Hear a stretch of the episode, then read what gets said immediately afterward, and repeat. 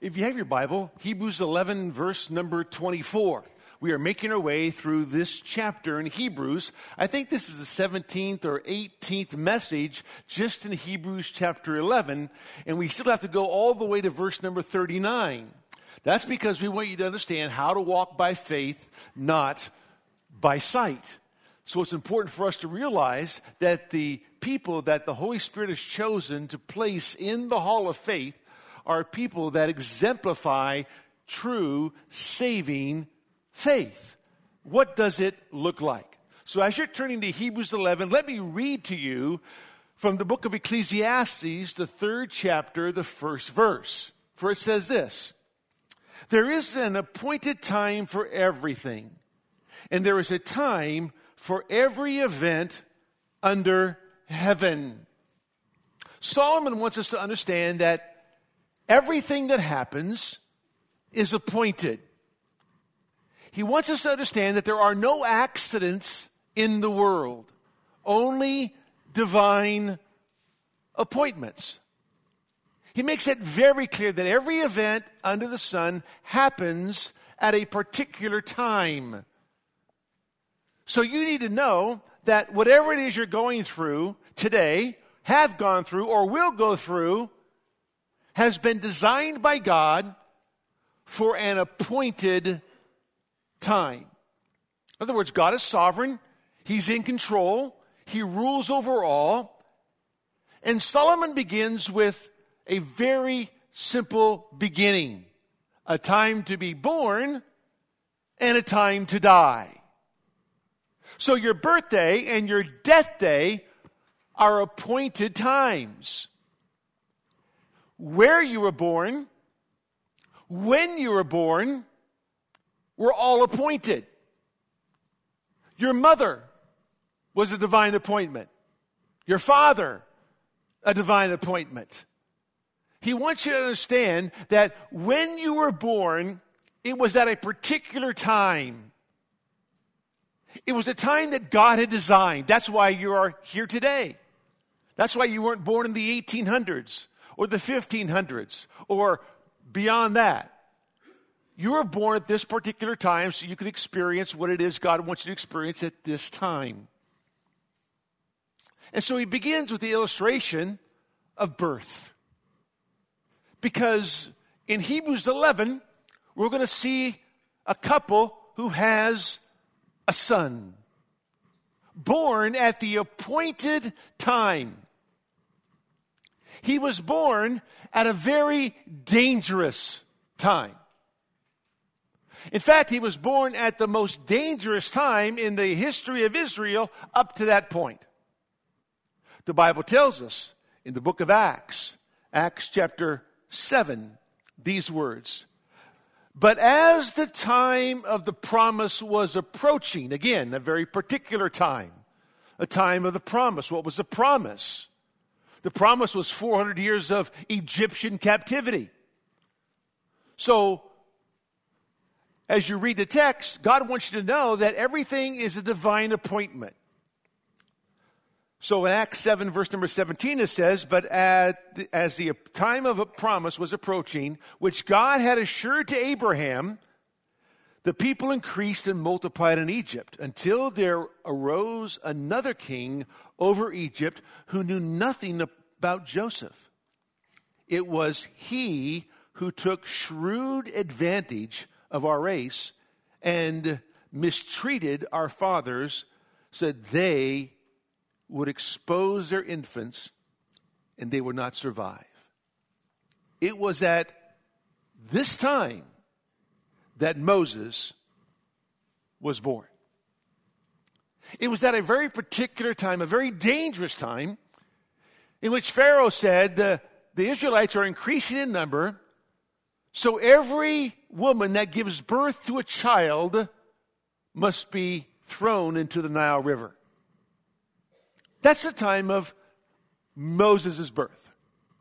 So it was a very dangerous time, needless to say. But other than that, it was a very due time. Not just a dangerous time, but it was a due time.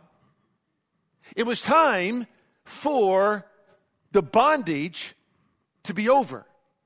Well, for that to happen, there had to be born a deliverer who would take them out of that bondage. And Moses, in the sovereignty of God, was that deliverer. He would be the one who would move Israel out of bondage and lead them on their journey to the promised land. So he had to be born at the perfect time, at God's appointed time, and it happened to be the most dangerous time in the history of Judaism. Same time, it was due time because God had appointed 400 years of captivity. So, the Bible says these words in the book of Exodus, the 12th chapter, the 25th verse. When you enter the land which the Lord will give you, as he promised, you shall observe this rite. That's not the verse I want. I'm sorry. Which verse did I want? Uh, I forget. Hold on a second. I'm going to get there. What was the verse I did want? Oh, it was so good too. Oh, yeah, it was Exodus chapter 12. What am I thinking? Verse number 41. I knew I had it right.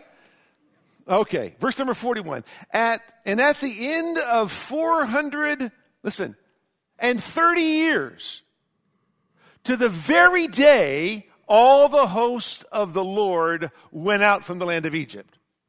Say, wait a minute.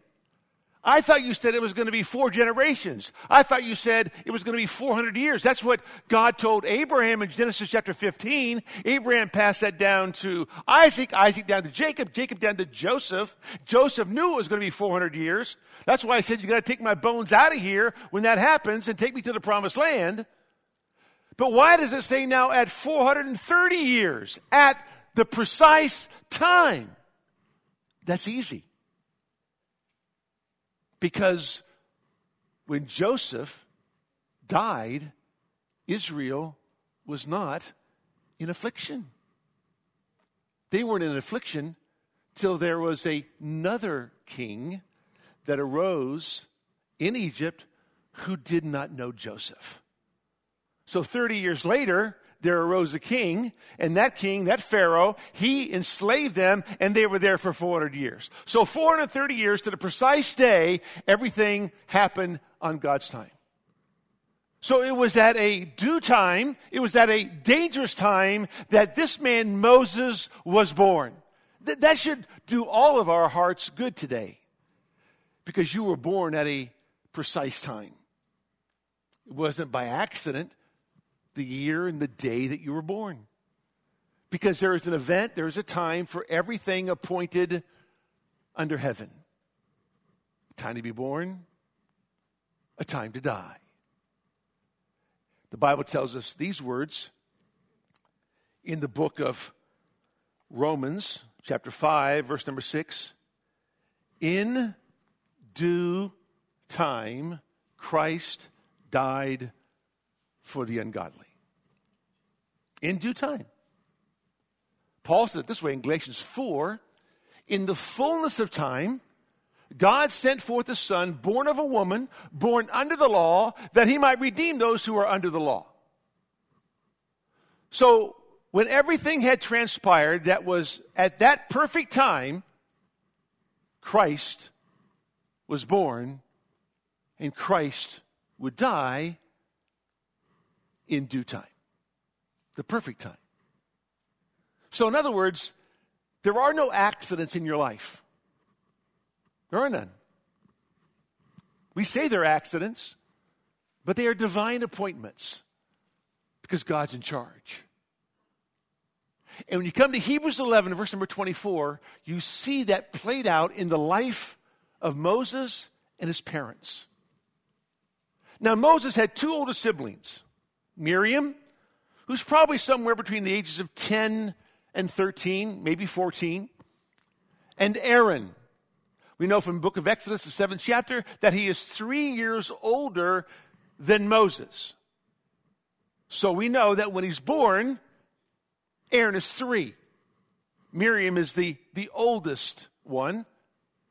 And then there is Moses. So the Bible says in Hebrews 11 these words very clearly by faith moses when he was born was hidden for three months by his parents because they saw he was a beautiful child and they were not afraid of the king's edict.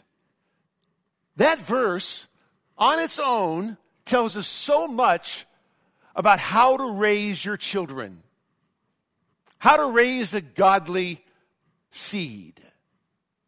Now remember in Hebrews 11, there's more said about Moses and uh, Abraham than anybody else in the chapter. Abraham, he is the father of the nation. Moses, he's the emancipator of the nation. And yet it was Moses whose parents are mentioned specifically. Doesn't give us their names. We know that Amram was the father whose name means exalted nation. His mother's name was Jochebed whose, mean, whose name means Jehovah is her glory. Very important in understanding the story because she was all about the glory of God, all about the honor of God, the praise of God. And Amram was all about exalting the nation above himself because he wanted to live for the honor and glory of the Lord. Now, not every parent, not every family was this way. We'll see this in a moment. But the parents of Moses, this is how they were. And they'd be used in a very powerful, powerful way. His parents become the example of faith. In my prayer for you and for me as parents, that we would exemplify true faith to our children. Remember, we defined faith for you. At least 17 different times because we've had 17 different messages. All the same way. Faith is believing absolutely in what God says and behaving accordingly to all that God says. That's all that faith is. It's trusting obedience. It believes absolutely in the word of the Lord and then it behaves accordingly. If you don't behave according to what the word says, that's not faith. Faith is taking what God says at face value because He said it, you believe it, and you act accordingly. And that's what the parents of Moses did. That's what everybody in the Hall of Faith did do. And so, my prayer for you and for me is that we'd understand how to live by faith because Moses, his parents, lived by faith in an era of great anxiety, great complexity, great tragedy, great difficulty, unlike you and me today. No one's telling you you got to take your child, if he's born a male, and throw him in the LA River or throw him in the Pacific Ocean. No one's telling you to do that. But it was for them. Very dangerous time, but it was the proper time, the perfect time for the deliverer to be born. God has a plan. It's moving right on course. Can't be thwarted. So Moses was born at the right time. Like John the Baptist. He was born at the right time. He was the forerunner to the Messiah, right? So he had to be born at the perfect time to set the tone for the Messiah who would follow him and preach the same message that John the Baptist preached. God's in total control of all that happens. So let's look at the parents of faith. Then we're going to see the practice of faith, then the product of faith, and the prize for faith. Just four simple points. First of all, the parents of faith. By faith, the parents of Moses hid him for three months by faith. So important. Because there were other parents who did not have this kind of faith. Listen to what the Bible says in the book of Ezekiel. Ezekiel chapter 20. God is rehearsing Israel's history. And the Lord says, make them know the abominations of their fathers. Ezekiel, you gotta let them know this. They have to understand this. And say to them, thus says the Lord God, on the day when I chose Israel and swore to the descendants of the house of Jacob and made myself known to them in the land of Egypt, when I swore to them, saying, I am the Lord your God, on that day I swore to them to bring them out from the land of Egypt into a land that I had selected for them, flowing with milk and honey, which is the glory of all lands. I said to them, Cast away each of you the detestable things of his eyes, and do not defile yourselves with the idols of Egypt. I am the Lord your God. But they rebelled against me and were not willing to listen to me, they did not cast away the detestable things of their eyes, nor did they forsake the idols of Egypt. In other words, there were many parents in Egypt who were committed to idolatry. These are Jewish people. And they were ingrained into the Egyptian culture. They began to worship the idols of Egypt. So much so that when they were finally emancipated, and they went into the wilderness and they were so upset because Moses was on top of Mount Sinai, they wanted Aaron to make for them a God that they could see. Remember that golden calf? They, they needed to have a God they could touch, a God they could see. And now God was a representative of their God Jehovah, but they needed someone to see because in Egypt they could see the gods. It became so a part of their lives that that's how they wanted to live. But it's all because they were committed to idolatry, to abominating their walk with the Lord. And then there were the parents of Moses, people who walked by faith, not by sight. They wanted to honor and live for the true and living God. They didn't begin to walk by faith when Jochebed became pregnant with Moses. No, this was habitual to them. This was their life. They lived this life. They, they had taken time to understand that somewhere in Egypt would lie the bones of Joseph. Remember last week's message?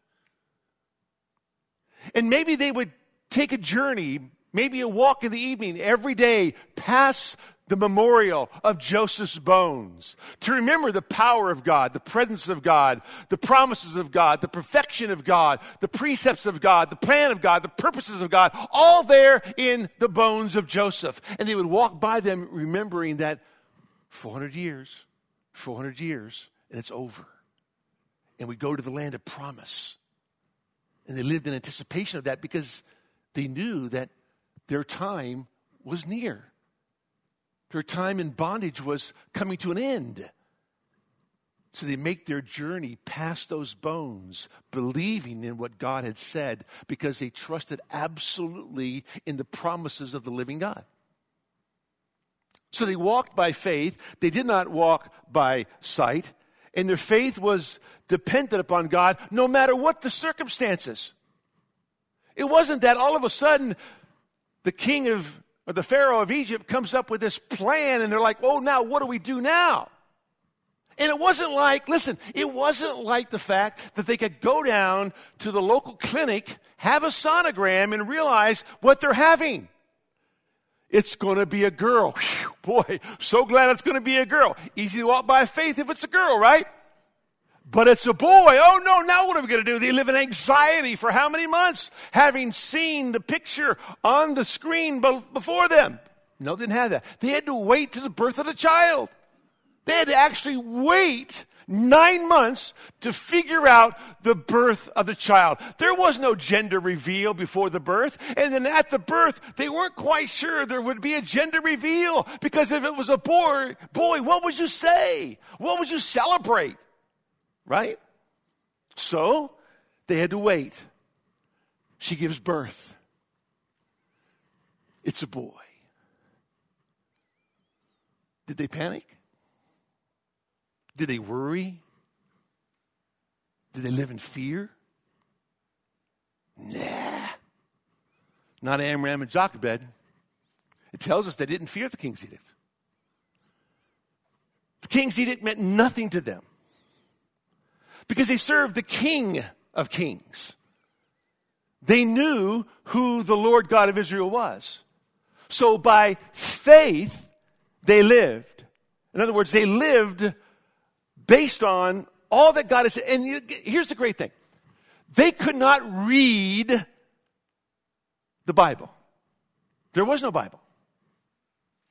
So they live based on what had been passed down from generation to generation to generation. You and me, we open our Bible, we read it, we can read about Israel's history, we can read about the Gospels, Christ in the Gospels, we can read all this stuff and realize, wow, man, this is great. God wants us to live by faith. This is wonderful.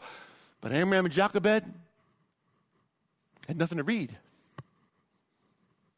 but had been passed down. And they believed absolutely. See, that, that, there's no excuse for us not to believe. There's no excuse for us not to behave according to what it is we believe because we have it all before us.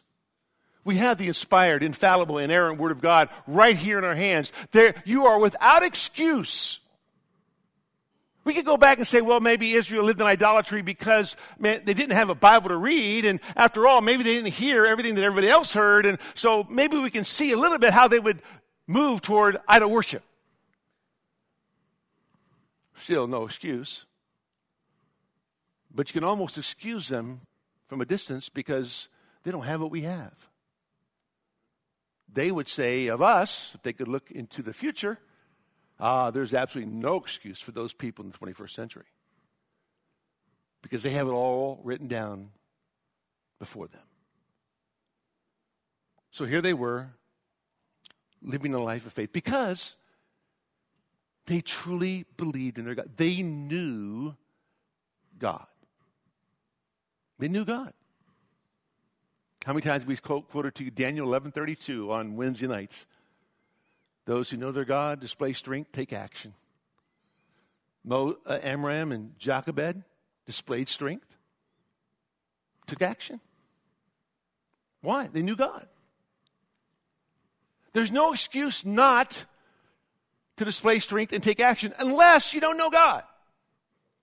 Because if you know Him, the byproduct of that is strength and action. And that's what Amram and Jochebed did. That's how they lived their lives. So the challenge before them was to trust the true and living God for all that He was going to do. Now, the story in Exodus is all about Jochebed. Summation of the story in Hebrews is about the parents of Moses. That tells us that both were unified in their faith. That means that Amram would have to be involved in leading his wife in the realm of faith, leading her toward godliness, and she partnering with him in that godly pursuit. They both lived a life of faith, not just Jochebed, but Amram and Jochebed, although Amram is not mentioned in Exodus chapter 2 when it comes to the birth of Moses. But both of them were unified, both of them believed, both of them had absolutely no fear of the king's edict. And not one person in this room today has faced an edict like that. That means you have no excuse to ever fear anything because you've never faced anything like Amram and Jochebed. We should be ashamed of ourselves if we fear something less than this. Because that would mean that my faith is as not as strong as I thought it was. And I need to know my God all the more. Greater he, is he that is in you than he that is in the world. And fearing God is absolutely paramount in the life of the believer. Now you will notice the faith of mom and dad was the exact same faith that Moses would demonstrate. And next week, you're going to see that Moses never feared the king of Egypt. If you want your parent, your children to be strong, parents, you've got to be strong. You want your children to live without fear, you got to live without fear. Remember, I've told you a hundred times what your parents do in moderation, your children will do in excess, good or bad, right? And so you want to model to them no fear. You want to model to them nothing but faith so that they in turn can see the faith model before them. That's why Paul t- says to Timothy, be thou an example in your faith, your love, your speech, your purity, your conduct, but in your faith, the way you trust the living God so others can see that. The godly woman of 1 Timothy 2.15, if she continues in faith, love, sanctity, and discretion, she lives a life of faith. She raises a godly seed. That's what you want to do. That's the parents of Moses. Next is the practice of faith. By faith, Moses, when he was born, was hidden for three months by his parents. Now, why did, he, why did they hide him? Because God said so. By faith, what? Faith is believing in what God has already said. So by faith, God had told them to hide their son. And they did it for three months. Now think about that. How do you hide a child for three months? They're going to cry, right? They're going to be hungry. They need to be taken care of. They need to be changed. They need to be bathed. But you got to keep the child quiet so no one can hear him. Because if the king finds out, he's going to the Nile River. So they had to hide him. Now, text says this By faith, Moses, when he was born, was hidden for three months by his parents because they saw he was a beautiful child. So you think, well, he was beautiful. He was cute. He was handsome. Of course, we're going to hide our child. We love the way he looks. Listen, every parent thinks their child is cute. I've never met a parent who didn't think that their child was the cutest boy, cutest girl, best looking baby in the world, right?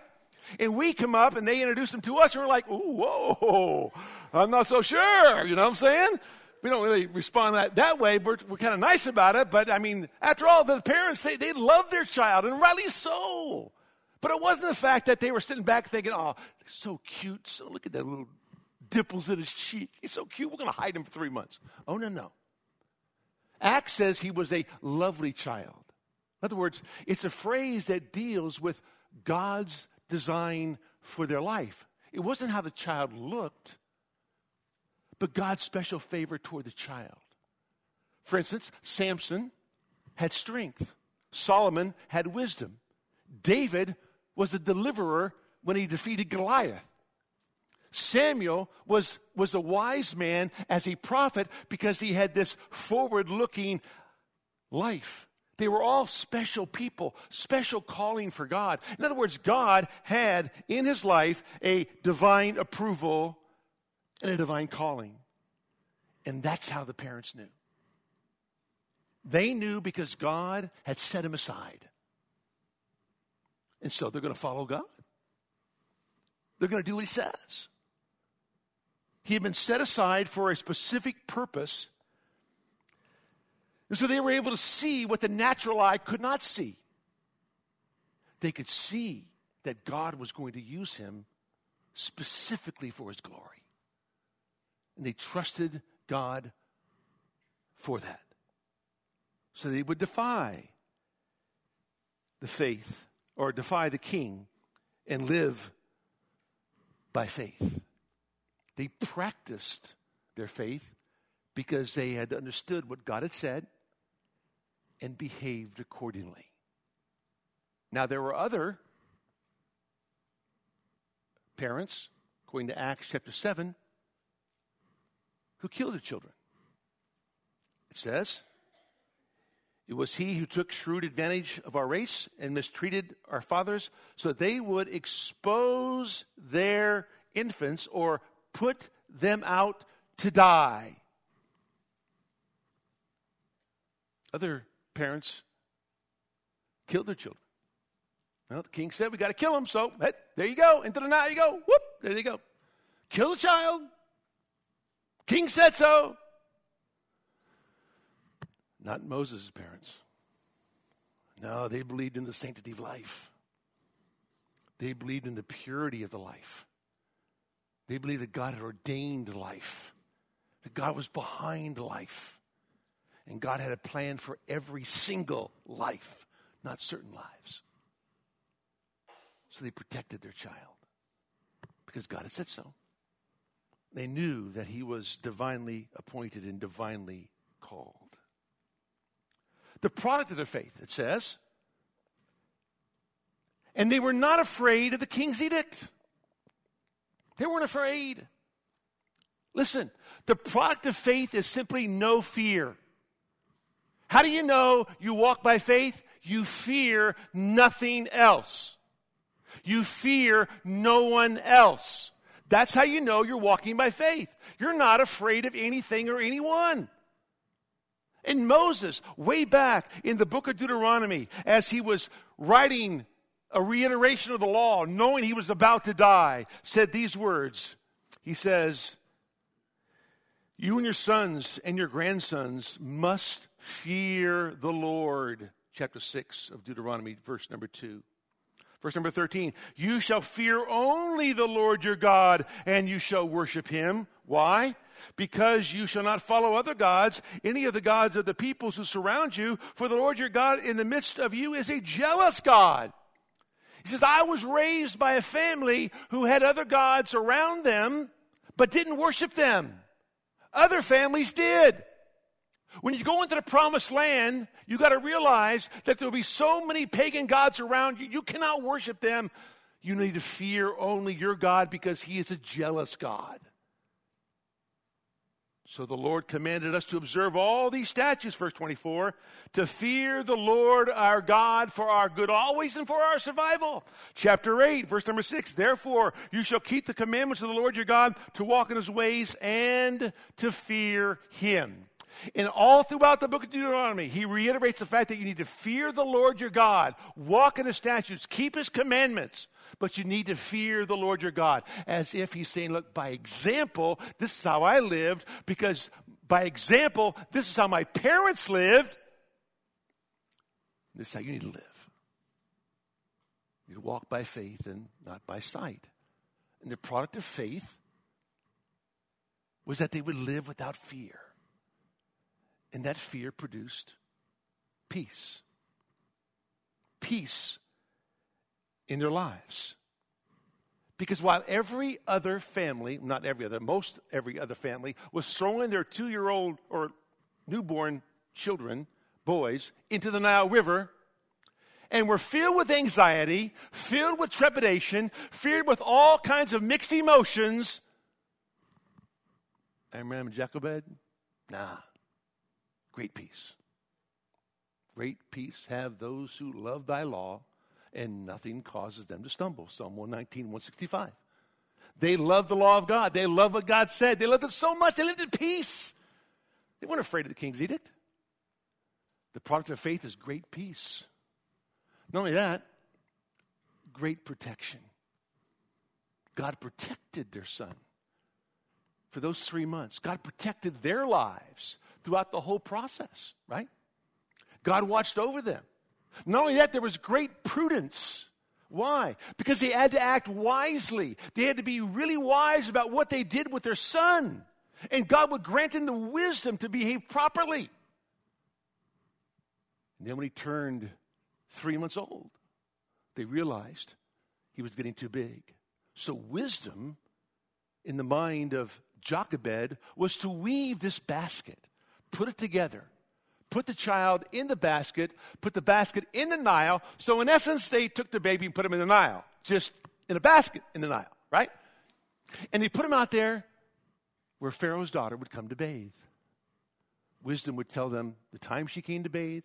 Wisdom would tell her her emotional state. Wisdom would tell her what to do with the child, place him there, where to put Miriam so she would be able to see and say to Pharaoh's daughter, Hey, I have a Hebrew woman I know that would be glad to nurse your child, right? Because there were no baby bottles in those days. There was no formula that you could mix up and put together and feed the children. They had to be nursed. And so there was great wisdom behind all they did. Why? Because by faith, by faith, the parents hid Moses. By faith, they saw that he was divinely called and divinely appointed by God. By faith, they did not fear the king's edict. And when you live by faith, the product of that is peace, is prudence, and is protection. God will always protect you because you fear him above anyone else or anything else. And then comes the prize of faith.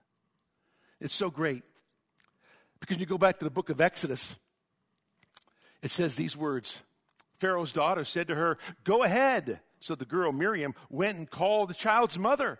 Then Pharaoh's daughter said to her, Take this child away and nurse him for me, and I will give you your wages. So the women took the child and nursed him. The child grew, and she brought him to Pharaoh's daughter, and he became her son, and she named him Moses and said, Because I drew him out of the water. What was the prize of faith? The prize of faith was the blessing and opportunity she had to nurse her son and take care of him and teach her son and watch over her son, all on the king's dime. The king paid for it. And Pharaoh's daughter had compassion on the little boy. And that was all ordained by God. So she was called because Miriam was there. I know a Hebrew lady who could nurse the child, take care of him. And so she did. Until he would be adopted by Pharaoh's daughter. Now, listen carefully. Hebrew, Hebrew literature tells us that he would take care of Moses until he was weaned. She would take care of Moses until he was weaned. And Hebrew literature would tell us that's, that's up to three years of age, maybe four years of age. Egyptian culture teaches us that a child will not be weaned until they were six or seven years of age. So now you have a discrepancy in terms of time. But what do you know? You know that Moses understood the promises of God. In other words, Jochebed did not miss the opportunity. She did, she knew her time was brief three, four, five, six, seven years, maybe at the most. So she knew that she didn't have a, a lot of time. But we knew from Egyptian culture that the, the child was not adopted till he was older, so the child would be able to walk and talk and go to the bathroom by himself and all those kind of things. So here was Jochebed nursing this child, training the child, taking the child for walks, taking the child past the bones of Joseph, so we would at least think they were doing that, to reiterate in his mind the promises.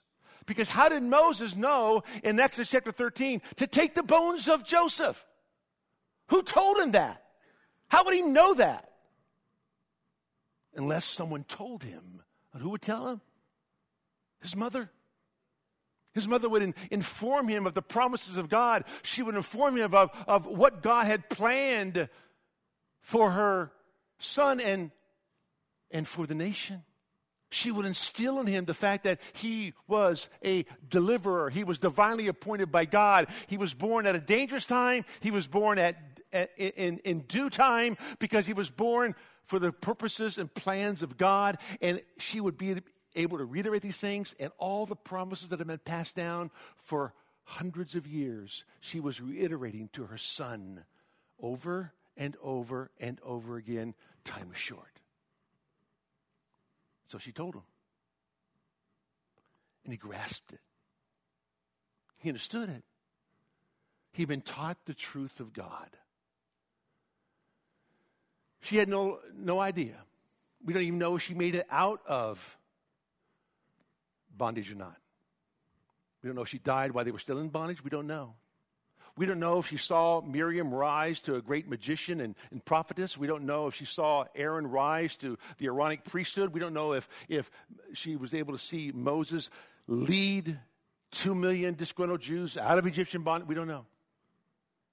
We don't know when she died. But she didn't miss the opportunity. You know, so many parents today miss the opportunity. We get so busy with everything else that really doesn't matter, thinking it matters. But the one thing that matters is to instill your children the truth of God's holy word, to model them walking by faith and not by sight, showing them exactly what God's word says, and then living accordingly. And the Jesuits used to say, give us a child for seven years and after that, you can take him and do whatever you want. But all we need is seven years. Isn't it ironic that in the Psalm, Psalm 128, the Bible says, How blessed is everyone who fears the Lord. Think of Amram and Jochebed, who walk in his ways. That's what they did. When you shall eat of the fruit of your hands, you will be happy, and it will be well with you. Your wife, shall be like a fruitful vine within your house, your children like olive plants around your table. Vines and olive plants were sim- symbols of, of abundance and blessing in Judaism.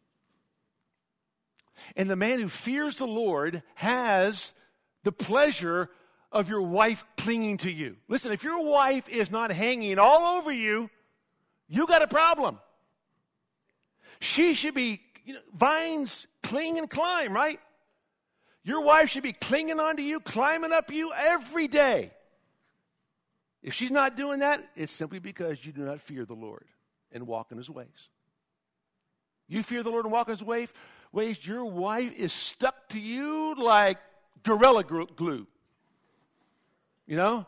and she just climbs up your shirt, over your back, down your down your backside, around your ankle. She just can't stop getting her arms off you because she just can't get enough of you. Because you fear the Lord. But your children, ah, like olive plants around the tree, around the table. You know what it is about olive plants, right? In the first seven years, nothing really happens. But in the first seven years, everything that's going to happen must be cultivated.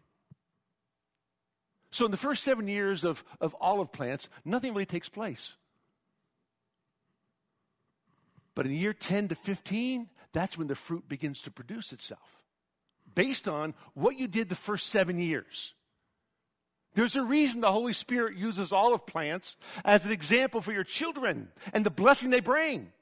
Those first seven years are crucial.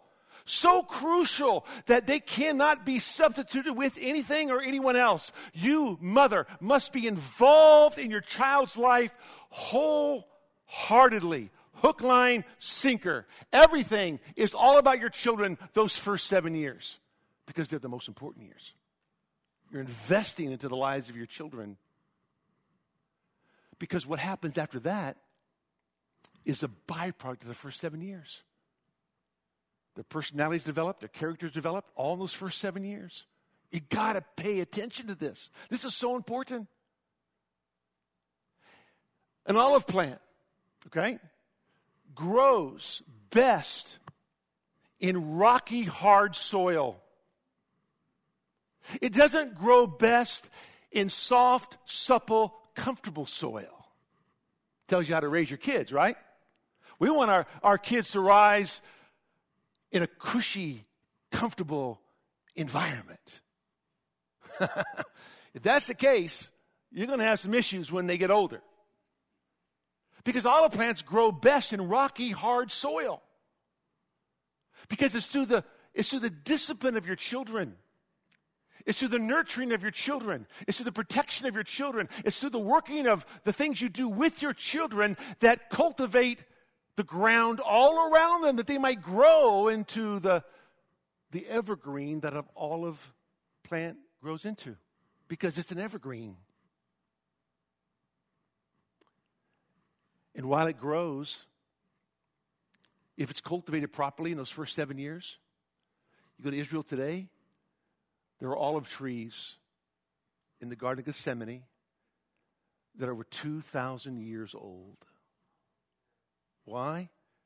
Because the first commandment with the promise is what? Honor your father and mother, and your life will be long upon the earth. There's great age that comes to the olive plant if cultivated properly. Here was Amram and Jochebed. They didn't know anything about Psalm 128. Wasn't written yet.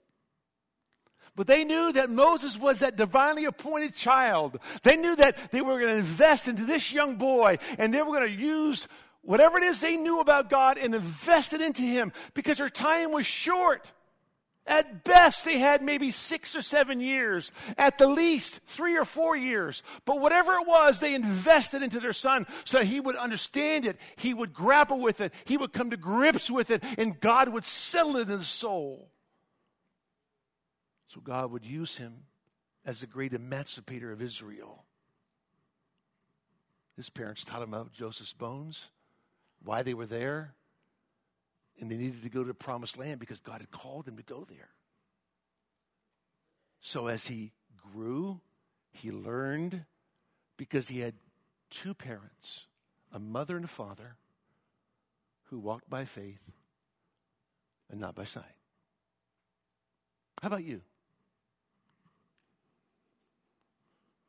What are you doing today to raise a godly seed? Look at Amram and Jochebed and ask yourself, am I following that example? Because if you haven't been, you can start today. Don't think it's over for you. The door's shut. No, the door's never shut. Start today. Go back, ask forgiveness, and begin today living that life before them, honoring God, showing them the way of God, that they might live for His glory. Let me pray with you. Father, thank you, Lord, for today, the opportunity you give us as brief as it is, it's an opportunity for us to be challenged and to grow in our walk with God. Pray for every parent in the room, every mom. Use them in a mighty way in the life of their child. Help them understand that the time is short. Yeah, we can have maybe for 18 years, maybe. But what, what if we only had them for six or seven years? Help them to see that those formative years are crucial to the development of the child. And that, Lord, they would invest deeply and sincerely in the lives of their child and children. And Father, we pray that God, you would go before us. That no matter what has happened in the past, today's a new day. A new day to live for the glory and honor of God. It's never too late to follow God. It's never too late to serve God. For those who feel like they failed, Encourage them, Lord, that that failure that they perceive could be used as great fruit today for the glory of your kingdom. We pray this in Jesus' name. Amen.